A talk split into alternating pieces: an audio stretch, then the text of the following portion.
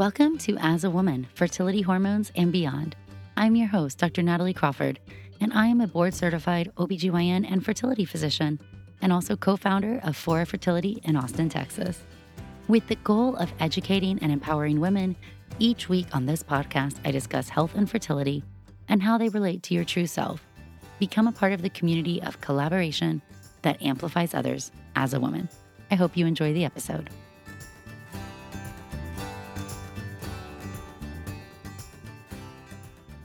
Hello, friends, and welcome back to the As a Woman podcast. Today, we are talking about eating plant based.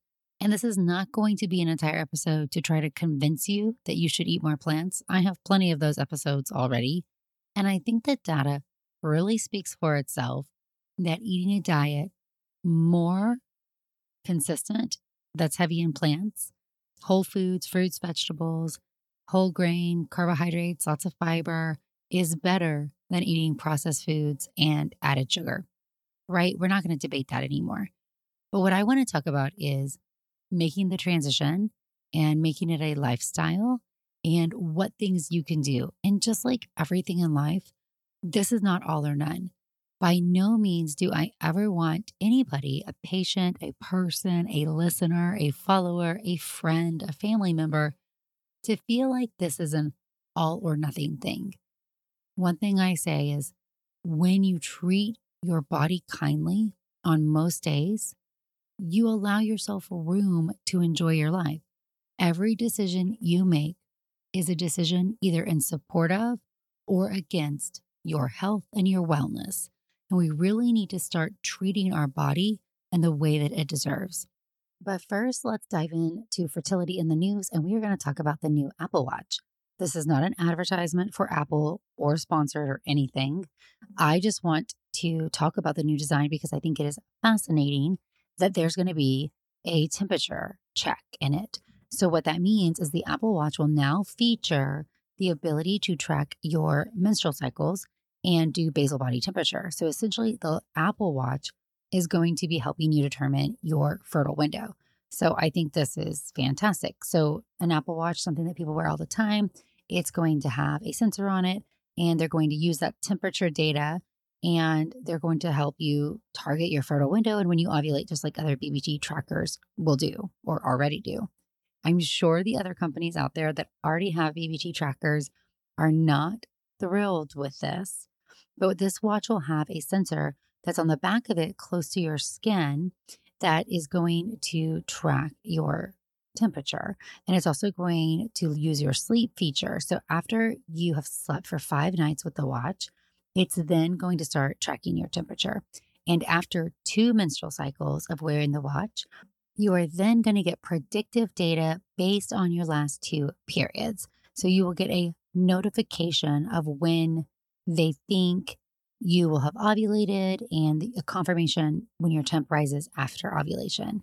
So, this is really interesting. We're seeing Apple get into the fertility device and the ovulation tracking game. Personally, I think this is a great feature to add on to a wearable that a lot of people already have. We know that pregnancy tracking apps and period tracking and ovulation tracking has been a huge industry right now. And instead of buying a separate device, this is really nice. Now, one concern since the overruling of Roe v. Wade by the Supreme Court is reproductive health apps, their ability to share data with potential police officers or somebody who could be investigating you, especially in states where abortion has been limited. So, Apple in their presentation went to great lengths to say that they have privacy protections and all health and fitness data is encrypted. So, they said no health data will be shared without your permission, and you can select whether you want to share or not share your data. Overall, let's remember that using BBT or basal body temperature to track your cycles is only helpful if you have regular predictable cycles. So if your cycles come at irregular intervals, this is going to be hard because what the app is trying to do or what the watch is trying to do is use what's happened in two prior cycles to come up with the mathematical formula to predict when you'll ovulate in the next cycle. So it's predicting that based on when you ovulated two times prior. They're seeing the shift, they're counting backwards based on when your progesterone normally rises after ovulation. and they're telling you you're off date. So if your periods vary by more than just a few days every month, then we are concerned this is not going to be as accurate. So that same warning we give to anybody who's trying to do cycle tracking with BBT or with a calendar method, because these are really closely related. Remember that getting that confirmation of the progesterone surge is what raises your temperature. So when you ovulate and in that follicular phase, you have no progesterone, you're just growing estrogen. At the time of ovulation, peak estrogen and low progesterone. After ovulation, however, that follicle that grew the egg reforms the corpus luteum, and now it is going to make progesterone. And this progesterone is what causes your temperature to elevate. So we have elevated temperature in the luteal phase. And what the watch is trying to determine, or any basal body temperature tracking method, when does that progesterone rise occur? And again, it occurs after ovulation. All right, so let's dive back into whole food plant based eating. So, first, what is plant based? When we say whole food plant based, what we mean is that you are eating mostly plants or a diet very high in plants and plant rich. It does not mean you can't eat meat. We do say whole food plant based, and a lot of us who are whole food plant based use it that way to distinguish it from being vegan, meaning when I first went vegan, I ate Oreos. I mean, they're vegan and really junky food. So you can be a junk food vegan super easy. But when we say we're whole food plant based, you know, we're really trying to eat foods that are whole and less processed and less artificial. So the Oreos don't really fit into the diet. Officially, however, a plant based diet is one that is mostly plants, so mostly vegetables, whole grains, fruits, beans, seeds, and nuts, but you can have some meat. It's not a restrictive diet. We usually say two thirds of your plate should be plant based foods if you're doing a whole food plant based diet, and the remaining third could be a lean protein, whether that is tofu or beans or chicken or fish. We really do not recommend red meat as much as it is a cancer causing, it's a carcinogen, we know that. And one of the nice things about a whole food plant based diet is that it consistently in studies, more than two decades worth of studies, has shown to reduce your risk of cancer. And this is ongoing and so important. There was recently a study published in Nature that was showing us that there is an increase in early onset cancer, meaning cancer before the age of 50. I think when most of us think of cancer, we're thinking about cancers that's not going to happen now, that's going to happen later. We're seeing more celebrities in the news get diagnosed with cancers at an earlier age. And the increase in cancer in younger populations is becoming more prevalent. That's proven in studies. And so, why are we seeing an increase in early onset cancer? It's our lifestyle, it's the modern lifestyle that we didn't previously had. And a lot of that has to do with our diet and other factors, how much we drink, how sedentary so many people are, our focus on screens and not being outdoors and the lack of sleep. So the lifestyle that we are living as modern people in this society is causing more cancer. We're seeing that. Now, how do we combat that? Well, you have to go change your lifestyle. There's a lot of different health benefits to eating a plant focused diet. And so let's think some of those. Number one, it can support your immune system. So that's really great, meaning plants have nutrients in them that you can't just get from everywhere. They have different vitamins and minerals, they have lots of antioxidants, and they help keep your cells functioning normally. So, a healthy immune system is really important because what do you think fights cancer if you start having cancer develop in your body? It's going to be your immune system. What do you think helps fight you against germs and other organisms and prevent you from getting sick? Eating lots of plants. What is going to allow your immune system to function more normally and not abnormally? Or if you have an autoimmune disease, right? What is an autoimmune disease? It is a malfunction of your own immune system, right? So if we want to support our immune system the best, plants are the way to do that. Plant foods also have been shown to decrease inflammation. And I could talk about inflammation so much, I actually talk about it a ton in my natural fertility course, in the Enhance Your Natural Fertility course, which is focusing on lifestyle and fertility factors. But inflammation in our body is really toxic to our cells.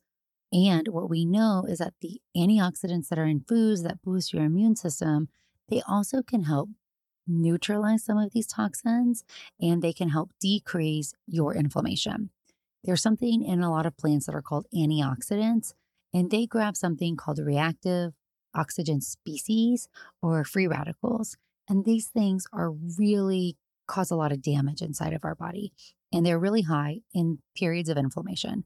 So when you eat things that are non plants that are highly inflammatory, you're increasing your inflammation.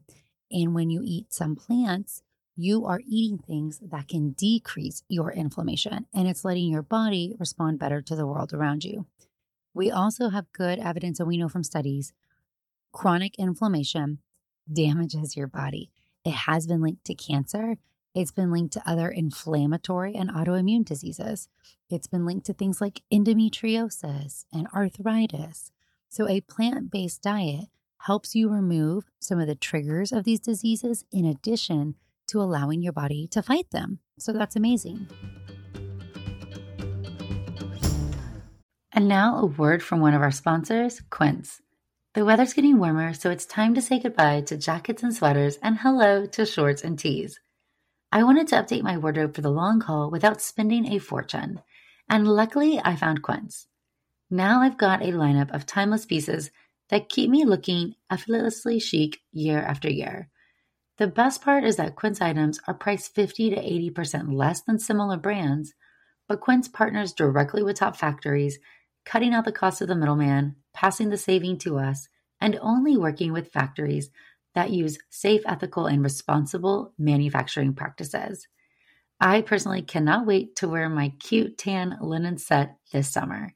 So it's your turn to get warm weather ready with Quince. Go to quince.com slash AAW for free shipping on your order and 365 day returns. That's Q-U-I-N-C-E dot com slash AAW to get free shipping and 365 day returns. Quince.com slash AAW. Thank you, Quince. And now a word from one of our sponsors, Ritual. Did you know that women were excluded from clinical research policy by federal law until 1993? But women belong in scientific research. They're essential, and Ritual knows this.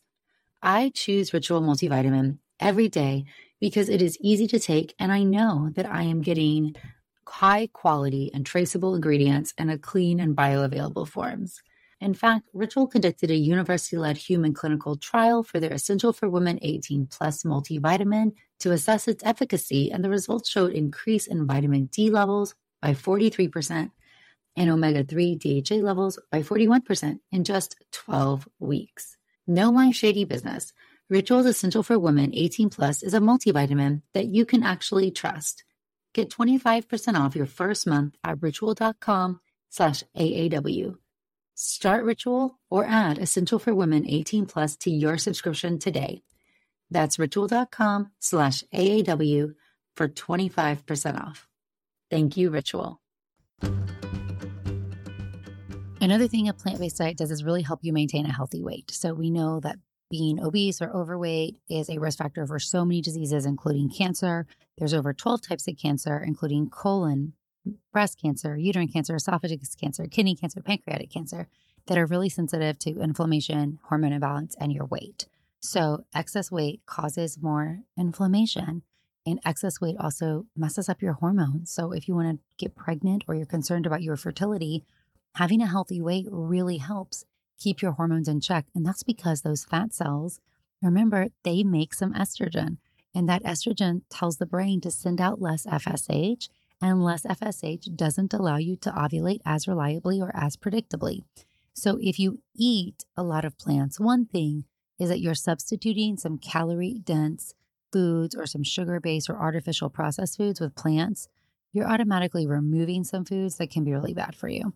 And plants are high in fiber. So, fiber is present in all real foods that are out there, and it is really important in gut health. So, I think everybody's been hearing about gut health. And that means that when your intestines, which are what absorbs your food and everything you intake, needs to be able to absorb nutrients, and we need it to be able to decrease inflammation. So, fiber can help lower your cholesterol, it can help stabilize your blood sugar, it helps you have regular bowel movements but it's also important to decrease your cancer risk. So, eating fiber is extremely important. And having a plant based diet, as we know, due to some of these factors, can decrease your risk of other chronic illness like diabetes, heart disease, stroke.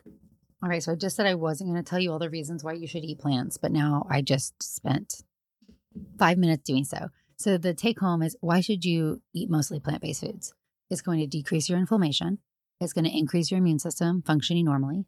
It's going to help you maintain a healthy weight and it's going to lower your cancer risk. And it's also going to improve your fertility. We have many fertility studies showing things like an increase in red meat has a decrease in blast formation in IVF studies. Well, that's not great.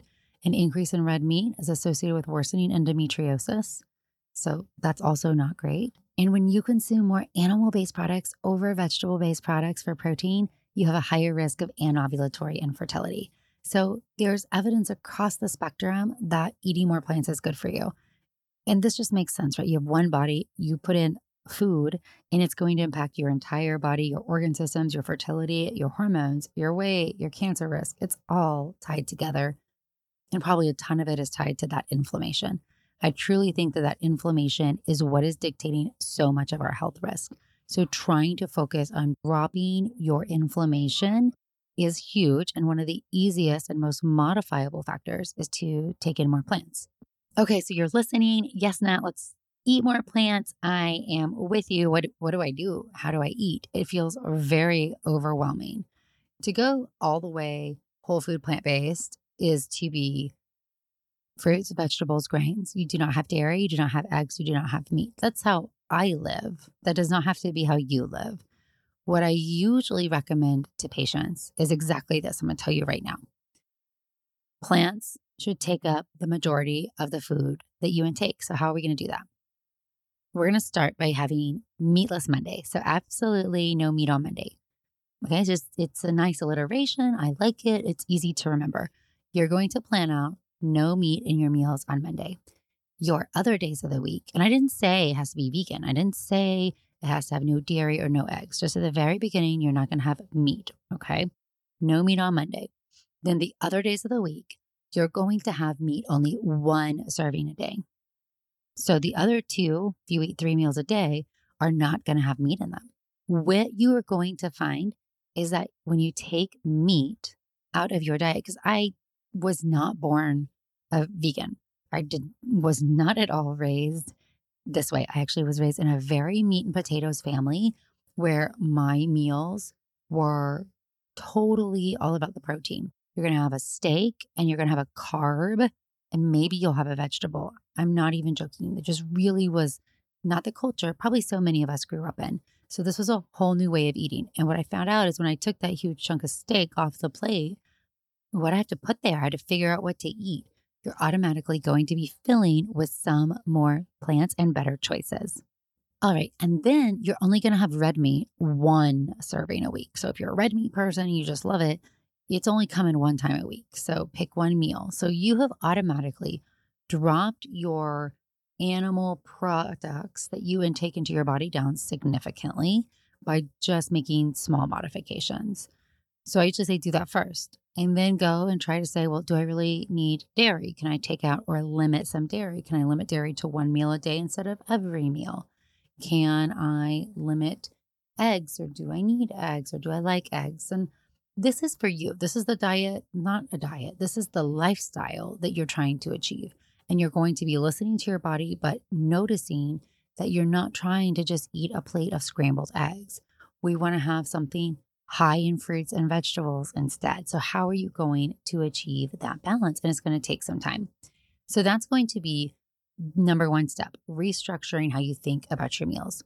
Now, what do I do and how do I eat? Because we've got kids and it's really busy, and my kids are really different. So, my daughter has never had meat before her whole life. I had stopped eating meat for a substantial period of time by the time she was born. And I just didn't cook in the house. So I saw no reason to make meat for a child. I also had done a lot of research at this time and truly believe that not consuming animal based products is a much healthier way to live. So we just didn't cook it. It's not what we cook, it's not what we cook. So she grew up that way, never had any desire for it. And then as we got older and she saw what other people ate, I've always had the mentality You can make your own decisions. I'm not going to impose what I want on you. You're a child. However, when you're in my house, like I'm making the dinner, I'm not making special dinner. So we eat the same things at dinner. We that's what we eat at home. Those are the meals we have. But when you're out, when you're at school, when we order from a restaurant, even if we're eating our house, you can order whatever you want. So if you want to eat meat, if you want to order chicken, I don't care. You're a human who gets to make their own choices, and I'm not here to restrict you. She knows that we don't eat it to be healthier. And she has chosen not to eat meat because she's ethically very inclined. She loves animals and she has no desire to eat an animal. The end. My son, on the other hand, does not complain, eats our meals at home, totally fine, but will completely choose meat sometimes at school. He has no problem saying, I ate chicken tenders and they were awesome, or I want to order the chicken fried rice. He's six, but he didn't eat meat products for substantial all his early years until he went to school or he started trying some. So, can you raise kids this way up? Absolutely. It's all about whatever feels comfortable to you. And I have some friends who would never imagine letting their kids eat chicken tenders at school but that's just not my mindset. My mindset is you need to eat and make your own choices and feel good with them. I know that if I make something off limits, it's going to become super enticing. But really, we're just trying to model good behavior. And you know what? They eat their vegetables, they eat their Brussels sprouts and their cauliflower, and they never complain about it. And they eat vegetables that I didn't even know existed when I was their age. So we're doing okay on that end. I also am so basic when it comes to meals during the week. I have a few meals that we eat all the time, and I meal plan and I do lunches very simply. But I just don't have time. I'm a mom and I'm busy and I want to eat healthy. So, what do I do? I meal prep on Sunday. That's just the time we've dedicated that we can get groceries and I can meal prep and my husband can spend time with the kids. So, that time is carved out. I would rather have it to do other things. But this feels like self care to me because if I don't, then it's going to be much harder for us to eat and take care of our bodies. So during the week for lunches, make lunches for five days of the week. Usually, what we'll do is get a big thing of spinach or kale or arugula and make salads. And so, salads usually are going to have, I usually have edamame that I will steam up and put in there. I will usually put some type of protein, whether it's tofu or tempeh. I usually will add in some type of fruit. Like I just love fruit in salads. So, grapes, blueberries, or strawberries, or apples, and then a nut. So whether it's pistachios or almonds or cashews, whatever, just depends on whatever we have. But that is the basic salad plan for me. So some type of greens, a protein, nuts, fruit. Super simple, right? That's what we do. And don't even try to make it creative. We eat that two to three days of the week, depending on how big of a thing of lettuce we had. So two to three days. And I make them for my husband just because it's like, here, honey, Jace, be be healthy. We eat that salad. So there we go. Then I usually make a stir fry for one day. So I use quinoa. I get a stir fry mixed veggie from HEB, so it's already pre chopped. And I usually just bake up some tofu real easy. And so split that between us and we have a stir fry.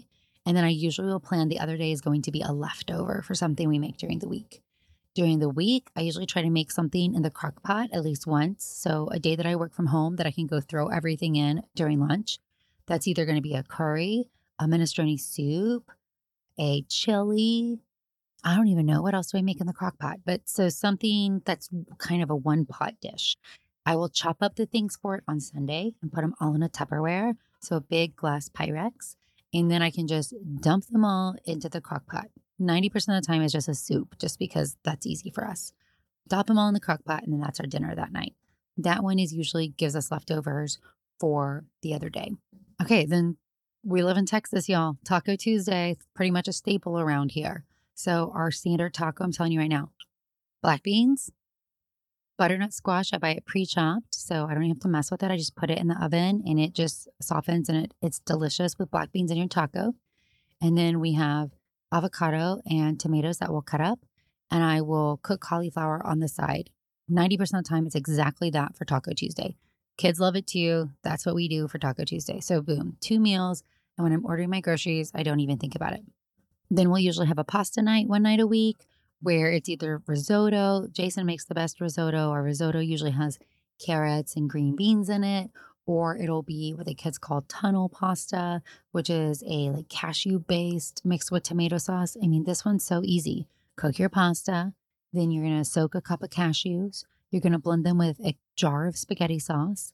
I like Rao's sensitive. Then you're to add nutritional yeast. I add like a fourth of a cup because I really love nutritional yeast and some salt. And all of that's in the blender the cashews, the Rao's, the nutritional yeast, and the salt. And then after the pasta is cooked, you would put that on top of it. I usually chop three zucchinis up into little bits, put them in the oven for about 25 minutes, and add that into the pot. So it's like pasta with a veggie cooked into it. That's my kids' favorite thing. I don't y'all didn't even know this was going to be a recipe episode, did you? That is my kids' favorite meal. We call it tunnel pasta. If you make tunnel pasta, tag me at Natalie Crawford MD, y'all. It's our favorite thing. So that's our easy one. So we do some type of like soup usually in the crock pot. Then we'll have a tacos, then we'll have a pasta. And then the next night, we usually do some roasted veggies over quinoa. And I like to make a little garlicky cashew sauce, or we'll put barbecue sauce over it, or teriyaki if we want it more stir fry. So some type of roasted veggie bowl. Think roasted veggie bowl. And that's our week right there. So that's four nights. So we have those four nights kind of easy, just fill in the gaps, get the groceries, prep them, and we're good to go for our busy week. We usually order out on Friday and play the weekend by ear. But that really allows us to not have to put tons of time into this, but eat foods that everybody likes and we feel like we're we're eating well. So that's lunch and dinner. And then I make a green smoothie for breakfast. That's just my favorite because I'm usually working. I'm not a huge breakfast person anyway. So if I have breakfast it's on the weekend, it's probably just bad medicine habits. Get up, drink coffee, do some intermittent fasting, and then have a late morning green smoothie with protein powder. I love the Aloha protein powder, but I'm sure there's a thousand good ones. But the Aloha vanilla is my favorite. So that's it. That's what I eat during the normal week green smoothie with protein powder, one of those lunches, one of those dinners. Boom. And now a word from one of our sponsors, Apostrophe. With the temperature starting to warm up, I'm so excited the summer is around the corner and getting ready and looking forward to the summer months. But I know that when I'm outside enjoying nature, I need to pick up supplies to prepare myself for summer adventures. And if you want to get your skin glowing in time for summer, it's time for you to get started with Apostrophe, who is sponsoring this episode. Apostrophe's goal is to help you feel confident in your own skin. So whether you're dealing with breakouts, signs of aging, or acne scarring, Apostrophe will help you love the skin you're in. I personally love that you get access to an expert dermatology team, a tailored treatment plan. It's simple to sign up for your first visit, and there is no in person appointment or trip to the pharmacy needed. We have a special deal for our audience. Get your first visit for only $5 at apostrophe.com slash AAW when you use our code AAW. That's a savings of $15. This code is only available to our listeners. To get started, just go to apostrophe.com slash AAW and click Get Started. Then use the code AAW at signup and you'll get your first visit for only $5. Thank you, Apostrophe, for sponsoring this episode. So, when people tell me, oh, eating plant based must be so hard, I don't know how you do it, I could never give those things up, I completely understand. I don't think you're being crazy. I said for a really long time, I don't know how I'll give up cheese meaning I was vegetarian for quite a bit before I went full on vegan or plant based purely because of cheese. Cheese was the thing I was holding on to. And I will tell you, I never want to have cheese again. I have no desire for it. When you don't have it, you will not miss how it makes your body feel, dairy in general.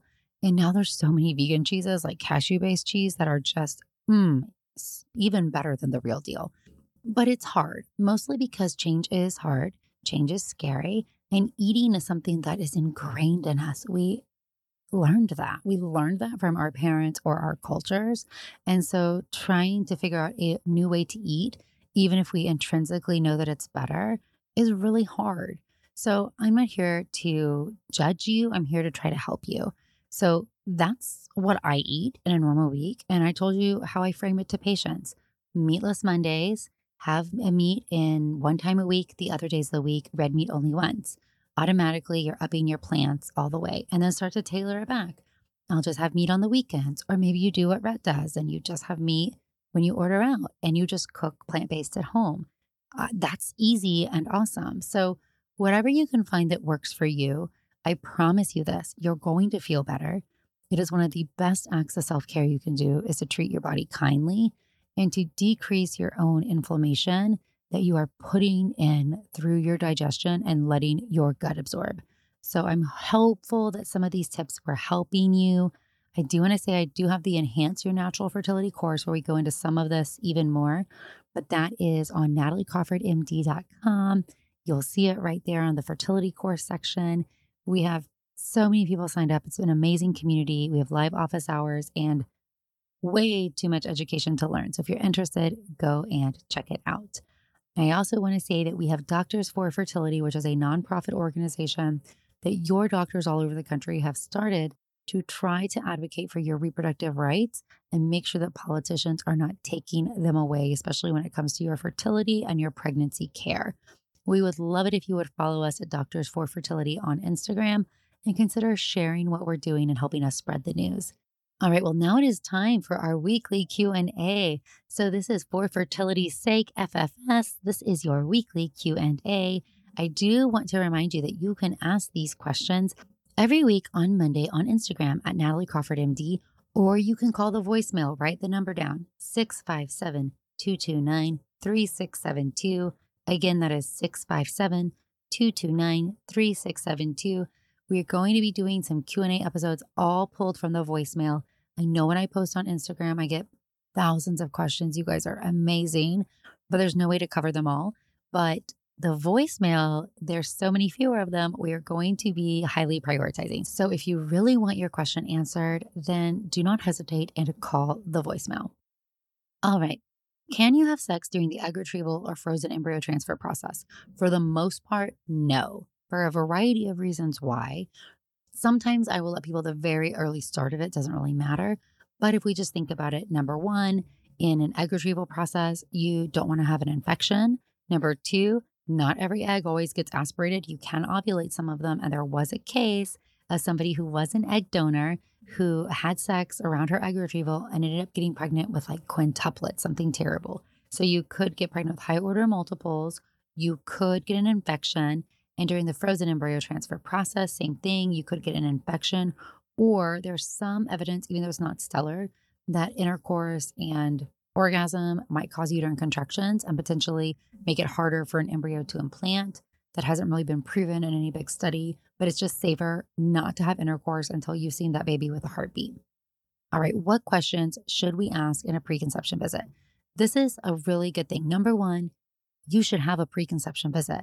Do you even know that's a thing? You can go to the OBGYN and probably 90% of them, their favorite, favorite appointment slot is a preconception visit. This is when you talk to your OB before you are getting pregnant. They are going to draw some blood work to check for genetic diseases. They're going to check that you're immune to rubella and varicella and you don't need any booster shots. They're going to check that your thyroid's okay and your vitamin D's okay and everything looks good to get pregnant. They're going to ask you about your period. So, what should you ask? You should ask if you have any issues with your periods, if there's anything else that could be going on, or if there's any tests. If you've ever had history that is really suspicious, like a chlamydia infection, you can ask or consider getting an x ray test of your fallopian tubes early, or if you have a known diagnosis of endometriosis.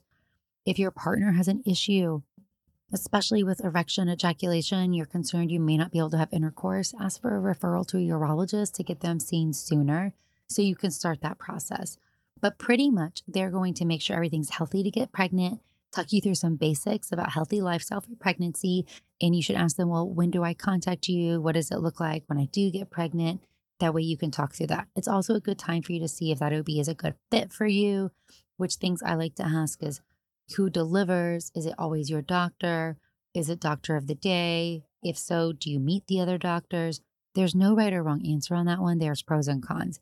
If it's almost always your doctor, then you're probably going to wait in clinic a long time because your doctor is leaving to go deliver.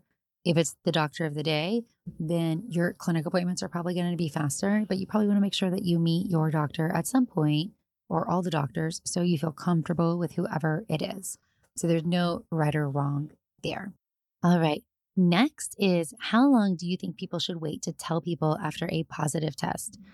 I think this is highly personal, and but this is my own experience after going through so many pregnancy losses myself. So if you haven't been here for a long time, I went through many pregnancy losses. I had four total losses. And even then, when we got pregnant, my daughter I didn't tell anybody till after the anatomy scan. I was just too scared. In hindsight, in hindsight, the hardest thing about all of my miscarriages was that nobody knew I was pregnant. So I couldn't then call and tell them I was miscarrying because I never told them I was pregnant. So I didn't have the support that I could have had. So I think you should tell your person or your close people early so that if something goes wrong, you have those people there to support you. That doesn't mean you have to put it on your Instagram or TikTok. You certainly can. And people are sharing their stories and they're so brave and vulnerable out there. But I think that the idea that we need to keep it a secret and hide it from everybody is really outdated. It makes miscarriage and pregnancy loss even more of a stigma. And the more that we feel comfortable opening up to the people close to us, the more they're going to be able to support us if something does go wrong. All right, why do they put you on birth control before IVF? This is a great question. There are a lot of different protocols for IVF, meaning the medications that we use to achieve the job. The job of the medications in IVF are to get the eggs that are available in one month all to grow. When those eggs grow, we are allowing the eggs to mature, and those are the ones we can take out with the egg retrieval. The body only naturally wants one of them to grow. So this means we're having the body go against what it normally wants. And depending on your age, you could get anywhere from 10 to 30 eggs. It just very much depends on your age and your ovarian reserve. Birth control is typically used to synchronize the cohort. How I like to think about this is FSH is follicle stimulating hormone, and it's the hormone from the brain that usually stimulates one egg to grow. Think about the brain sending out just enough FSH for that one egg. When you take birth control, it stops the brain from sending out FSH. And so, what that means is that all of the eggs that are available that month don't have any food. So, they synchronize, they stay small, the receptors for FSH open wide up. And then, if you come in after that, with high doses of FSH, we're now exposing all those eggs to tons of FSH and allowing all of them to grow. So it's really a great option for some people to try to get more eggs to grow. Now, that being said, everybody responds to birth control different. And I certainly have seen it over suppress some people. And I'll try a normal protocol or a birth control protocol because I think it will be best based on their ovarian reserve. And I just do not like my results. And so I will then cancel and do another protocol. So it's not always perfect for everybody, but it is a very common thing that we use in IVF to try to optimize the number of eggs that you can potentially get. All right, I'm going to end with Does intermittent fasting negatively impact your fertility? I think I just told you earlier that I tend to intermittently fast just naturally as a part of my workday. Overall, it has not been shown to negatively impact your fertility. That being said, when you're going through fertility treatments, we really don't want that to be a time period where you're trying to lose weight. We don't want to stress the body out more. So, I don't really love prolonged fasting. You know, when you do intermittent fasting, some people do a prolonged fast, they do a really long interval. I don't love that when you're trying to get pregnant. I do think, though, intermittent fasting, meaning having a fasting window or eating a little bit later in the morning, does allow your body to become a little more insulin sensitive. And that is a really good thing. We want it to respond better to insulin in order to not have a lot of extra sugar lying around. So I allow patients to intermittent fast. I just don't want a very super long fasting window. And I do not like us to be in a calorie deficit when we're trying to conceive. So if we have weight to lose, I like to do that first and then try to get pregnant. All right, you guys, I hope you have enjoyed this episode. I am so appreciative of all of you. Thank you for all of your support in this podcast, all of the questions that you ask for fertility's sake. And remember, we are doing Q&A episode coming up from the voicemail 657-229-3672 and the questions we've gotten so far are so good. You're going to love it. Thanks, friends.